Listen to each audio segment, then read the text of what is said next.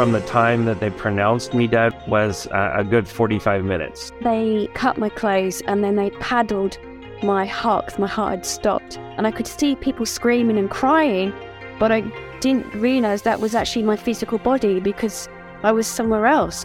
The only thing that I could feel, if you can imagine, absolute love and peace. There wasn't anything else to be felt. I was greeted by people I'd known in the past. I'm back home again. Incredibly safe and felt at home. We are happy to have with us on Round Trip Death today Peter Finnell. Good morning, Peter. Good morning. How are you doing, Eric? I'm great. How are you? Doing well. Doing very well. Remind me, where do you live? I'm right outside of Tampa, Florida. Okay. Well, that's a beautiful part of the world. Hey, before we get started in your near death experience, which is what we're here for, our audience wants to get to know Peter just a little bit. Who are you? What are you about? I am your average Joe. I, I work construction. I did a short tour in the military years ago. I drank, I partied, I did competition barbecue. I've had failed marriages. I've, you know, just an average guy. You were talking past tense on some of these things. Is that because you've put that life behind you and you're a different person now? Since my near death experience, that that person seems to be the one who died in the hospital.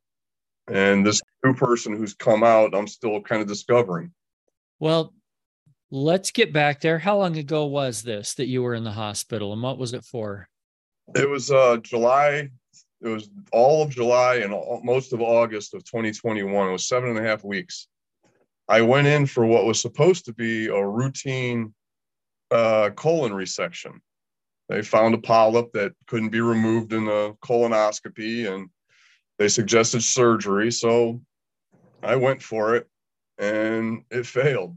It almost killed me.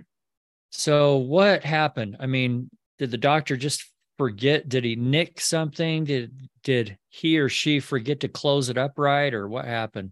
Well, the reconnection, once they do the colon resection, the reconnection is called anastomosis. That, that portion failed, the reconnection failed. For three days, I was in the hospital doing normal recovery, and he failed to recognize it, even though the nurses did. And he discharged me on the third day with a leaking colon. And how were you feeling? Did you know you weren't getting better? I didn't, but my I it kind of you know I just thought it was surgical stuff. But my friends' families and the nurses all recognized something was going wrong. You know, the first day I was begging for food.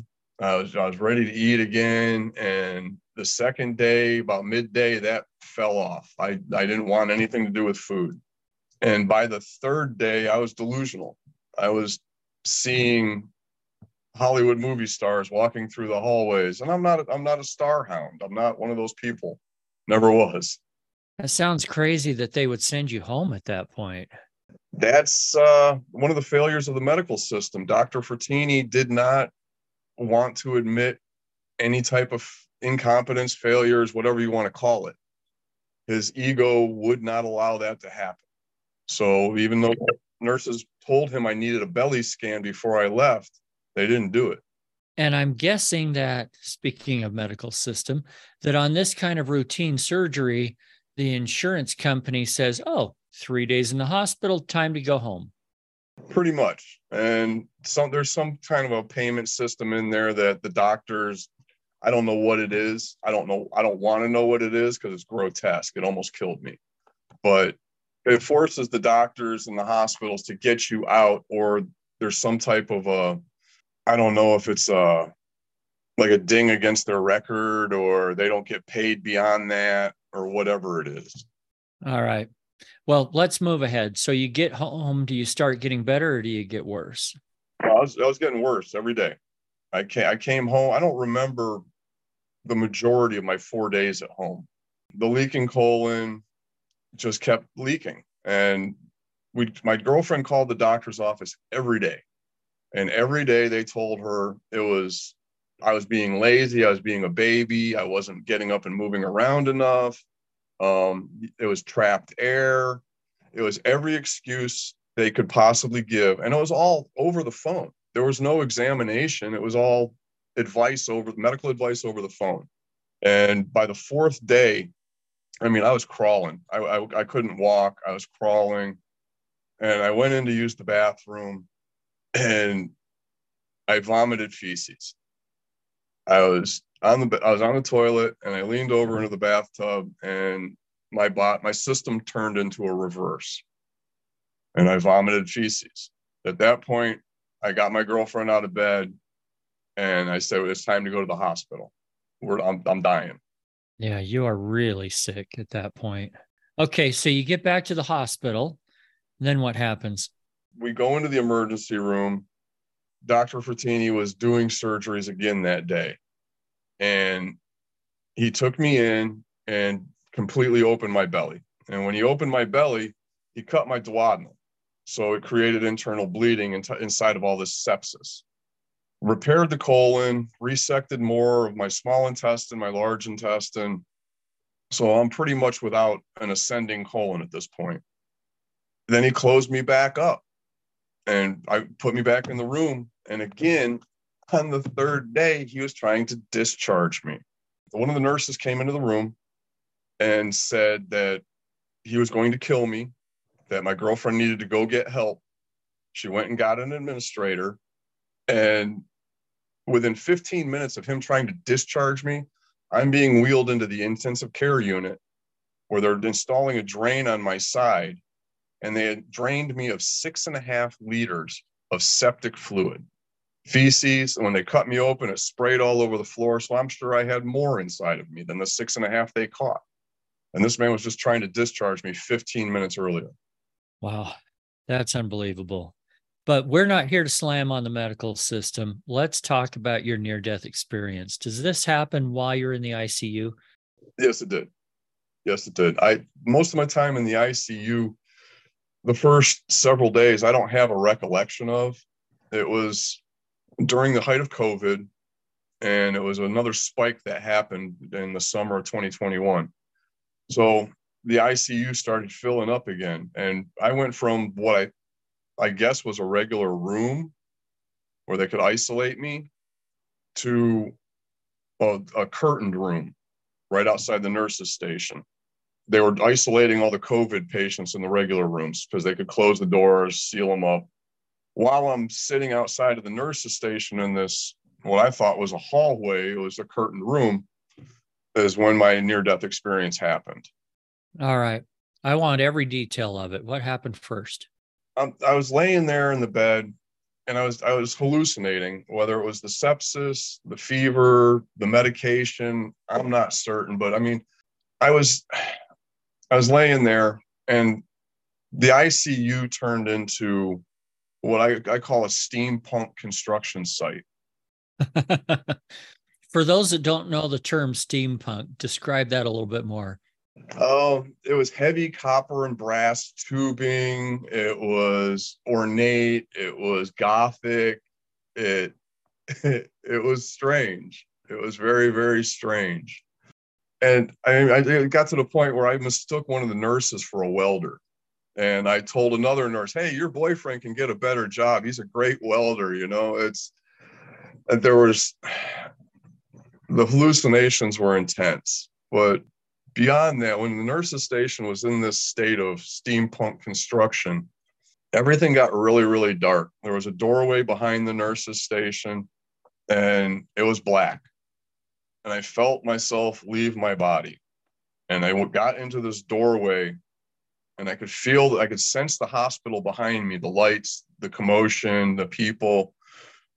And I just stepped through this doorway into the darkness, and I was standing on top of a stone wall, like a castle wall. And I proceeded out, and there was a being there. I don't know who it was or what it was, whether it was my mother, my father, you know, a guardian angel. I, I have no concept of that we were staring over this dark monotone sepia type of a area and it, the only thing i can imagine it was was purgatory it wasn't hell it wasn't life it was the absence of life now let me let me just interject here you were having hallucinations. How do you know this wasn't just one of those?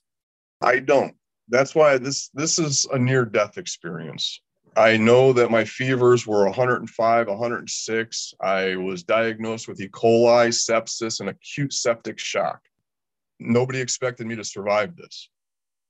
Nobody, not even not even the physicians expected me to survive this. And when I did, they got scared. So this is this is truly a near death experience. I, I don't say I crossed over into something and I got downloaded with information that I, I shouldn't have. Okay.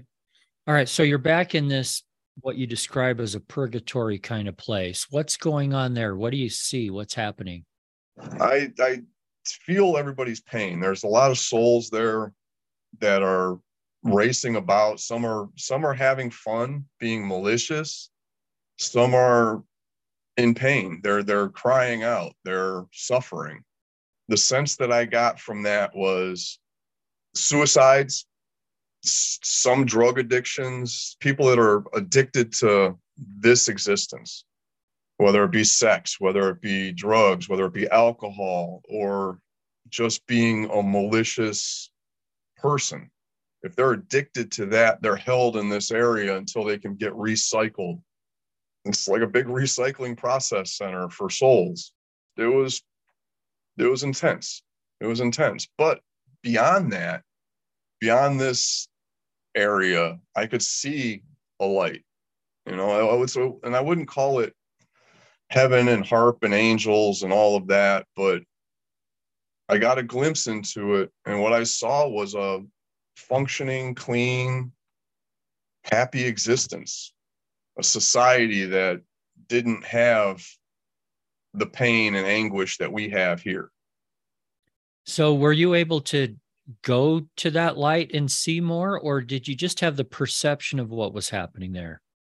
The perception of what was happening. I was not. I wasn't allowed to go there. I, I took this being.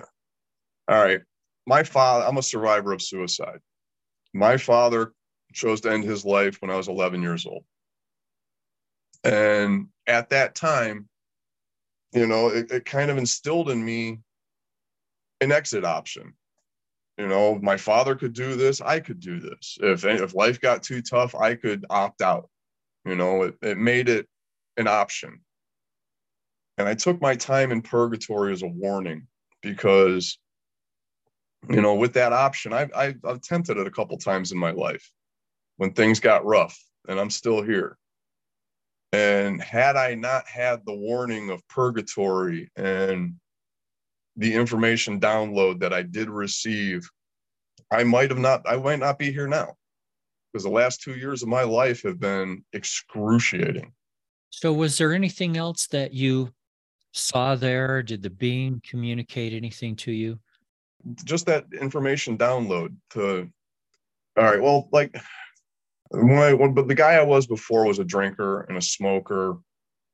I mean, I was a heavy drinker. I drank 12 pack a day, five, six days a week. You know, I'd smoke three packs of cigarettes. I had an onion allergy. You know, I did the barbecue circuit. I I was basically what most people would call a redneck. That was all taken away from me. That was removed from my system.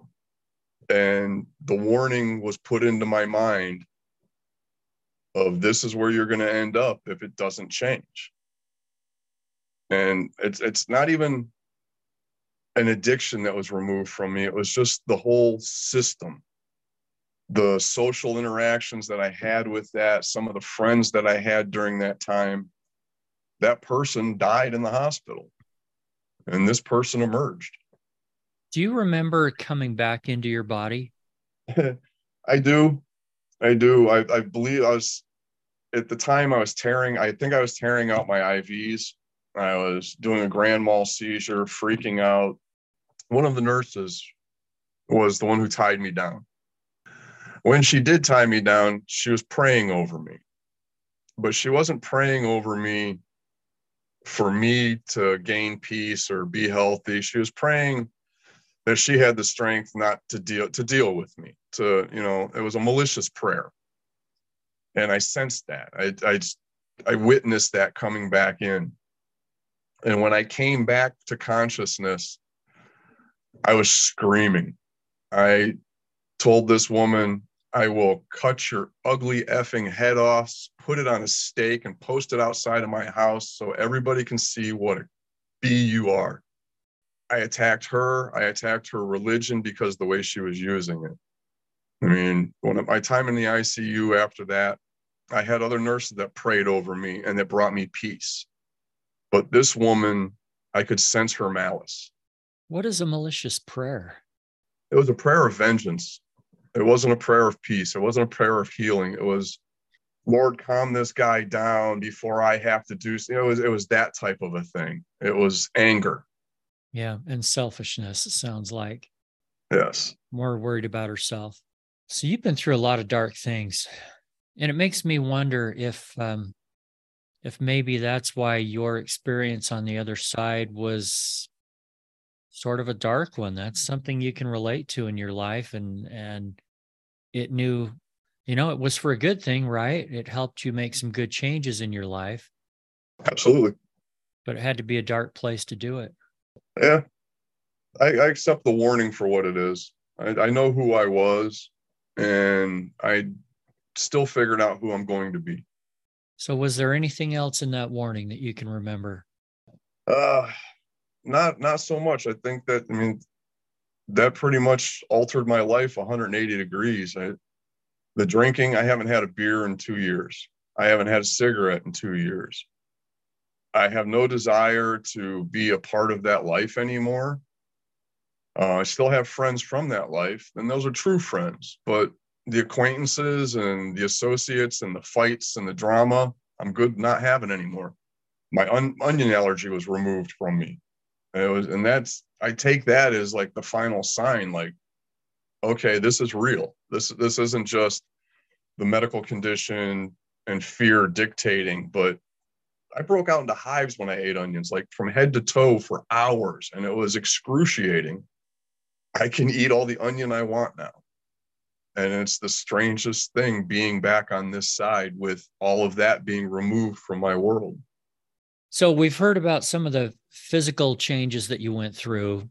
Well, much more than physical when we're talking quitting smoking, quitting drinking. But that had effects on your physical body. What was that really difficult to deal with? I'm going to call it withdrawal symptoms or was it because you were in the hospital and dealing with all these other things anyway it was just sort of a fresh rebirth when you got home. It was more of a fresh rebirth. I mean even when i was drinking and smoking like that it i could go two or three days without beer. I mean and i would intentionally do that. I'd, I'd say no i'm taking i'm taking two days off you know just just to give my system a break. And I never had DTs. I never had the the vomiting or you know the physical symptoms of withdrawal.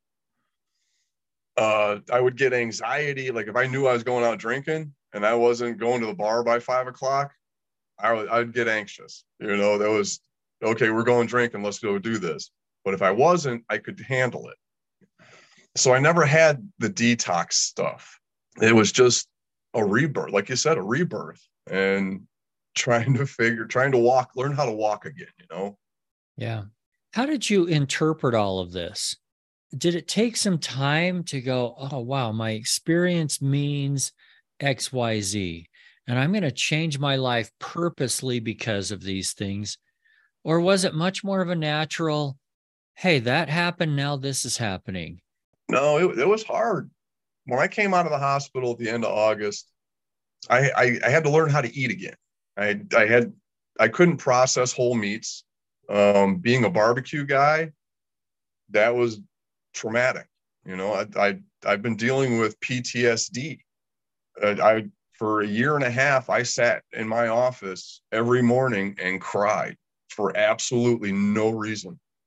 The the tears and the pain, the anxiety of it all, I would just cry. At some point during that year and a half, I was investigating uh, therapies, different types of therapies, and I a lot of people suggested to me ketamine therapy. Okay, I understand that, but with my situation any type of a clinical environment just enraged me. I mean, I couldn't talk to my insurance company on the phone when they called to solicit a new plan.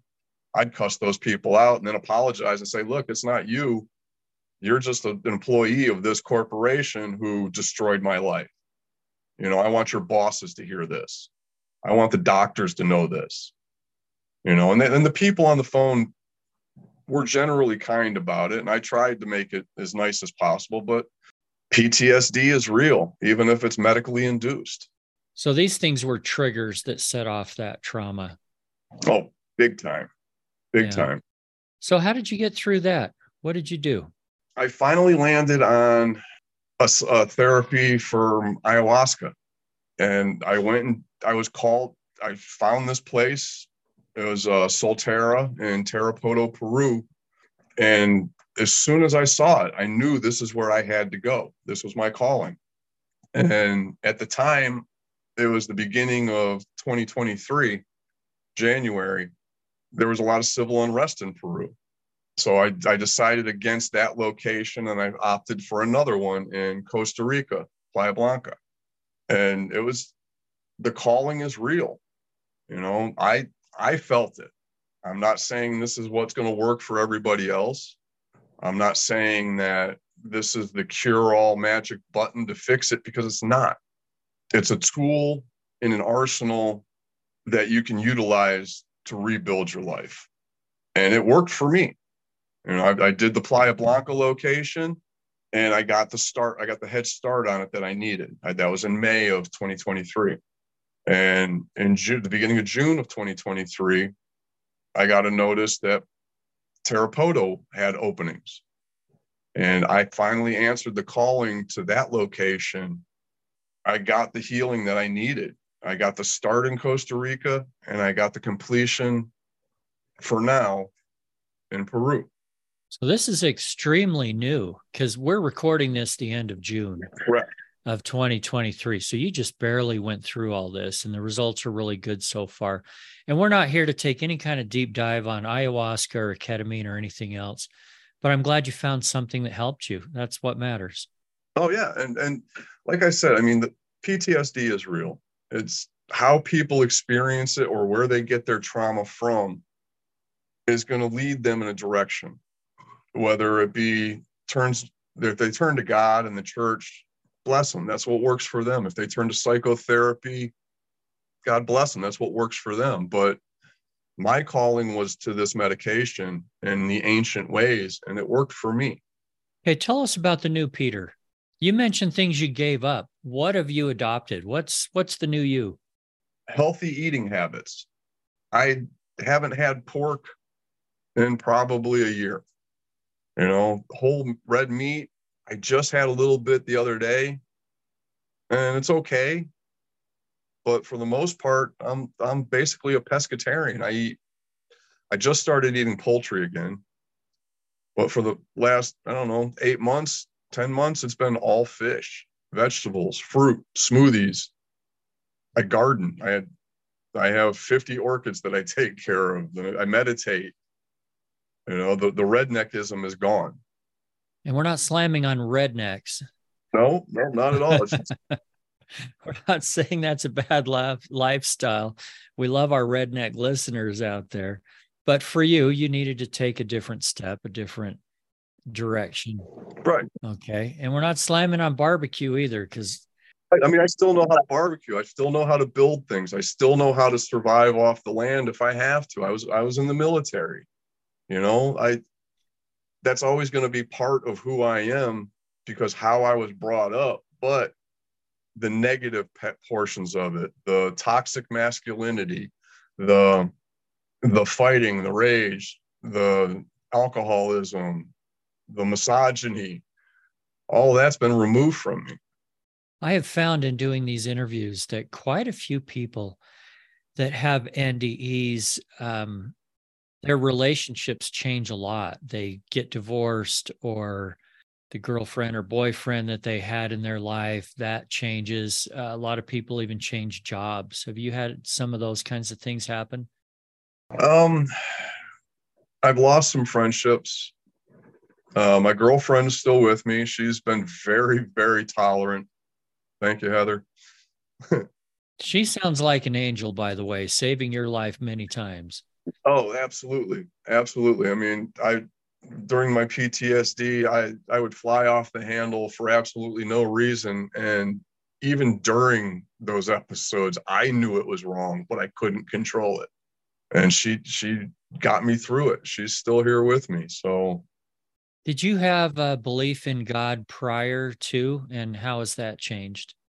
I'm more of a spiritualist. I've had my bouts with religion and the people who portray themselves as leaders in religion.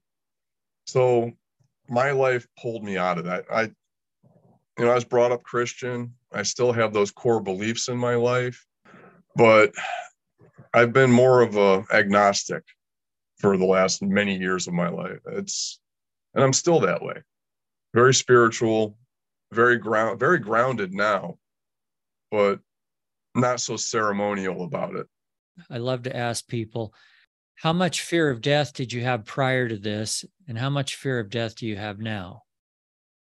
The fear of death before, yeah. I mean, everybody has that. It's the unknown. It's the the great beyond. And it's human nature. It's okay. Right now, not so much. I have a good sense of what I'm what's going to happen to me and I want to live. For the first time in 2 years I want to live.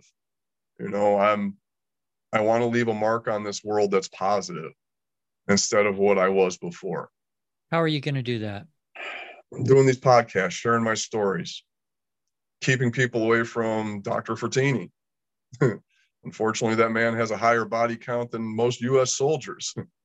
It's true but it is what it is. And i know that i've ta- i've saved people's lives already with some of the stories that i've told the reviews that i've left. I've taken people out of his office and put them into a better situation. I know that for a fact. They've they've they've commented on told me this. So that makes me feel good. Helping people through their ayahuasca journeys I've had a couple of people that I've been in contact and they contacted me because, oh, I'm going to do this. What was your experience? Well, my experience was my personal experience. You're going to have to deal with this on your own, but I'm here to talk you through it if you need it. You know, and I've, I've lent support to people in that manner. It just, it changed my outlook to a more positive, and I'm really enjoying it. So before we wrap up, let's expound on that just a little bit. There is somebody out there listening that's having a really rotten day. And you said that you used to feel like, ah, if things got really tough, I could always take my life and that was an option. What's your message to someone that may be experiencing something really difficult today? Don't give up. There's hope. You know, you can't make a permanent solution for a temporary problem whatever you're going through will pass and there is help for what you're feeling no matter what it is. Peter thank you very much. You and i are going to talk some barbecue after we're done recording here like we did the other day. Absolutely. But that's for somebody else's show so i'm not going to bore our listeners with that. But anyway thanks a ton peter for being on. I appreciate you. All right appreciate you eric. Thanks for helping to get the stories out and i know this helps people Thanks again for listening, and remember to share this podcast. To be notified when the next episode goes live, follow us on your podcasting app or click over to roundtripdeath.com and sign up for our email newsletter. Until then, I wish you everything good that you're looking for in this life and the next.